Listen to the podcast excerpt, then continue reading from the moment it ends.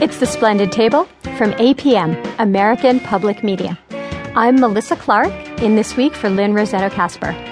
I think that we think we have a lot of choices in what we eat, but not according to Simran Sethi, author of Bread, Wine, and Chocolate.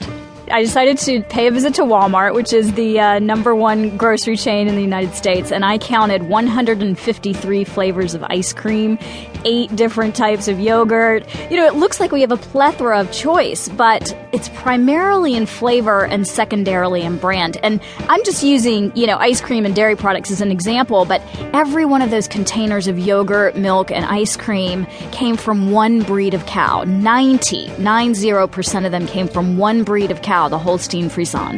Losing the foods we love, a new era in travel guides, and a lot more this hour on the Splendid Table.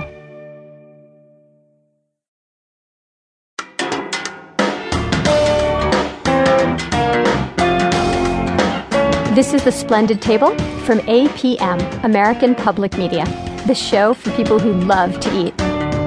I'm Melissa Clark from the New York Times, in for Lynne Rossetto Kasper.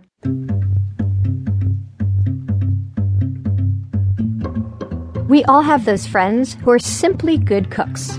They seem to operate with a culinary ESP. You know, the bakers who insist on creaming butter that is softened but not warm, or the cooks who sprinkle salt in tiny bits throughout the entire cooking process. Are these just kitchen tricks? Absolutely not. It may be instinctive for some, but it is science to all. Anyone can be a better cook. And with that in mind, our managing producer, Sally Swift, is pairing up with Molly Birnbaum, the executive editor of Cook Science from America's Test Kitchen, for a lesson in fundamentals. Molly, good to have you with us. It's great to be here. So, you talked to 10 different people about how to cut up an onion, and everyone has a different opinion. Does the way you cut onion and garlic make a difference to the way they taste? It really does make a difference to the way they taste. I knew you were going to say that. It really does. When you cut an onion or a clove of garlic, what you're doing is you're inciting an, an interaction within that clove or piece of onion. You're rupturing cells with your mm-hmm. knife or with your teeth if you're chewing. And when you break down those cells, you're releasing an enzyme. And that enzyme interacts with an amino acid that's in a different cell, right in that garlic.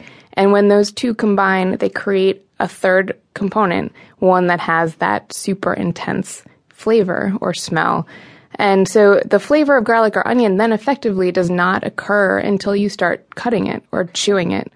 And even after you chop it, that flavor will continue to build for about 10 minutes or more. So if you chop garlic ahead of time before mm-hmm. you put it in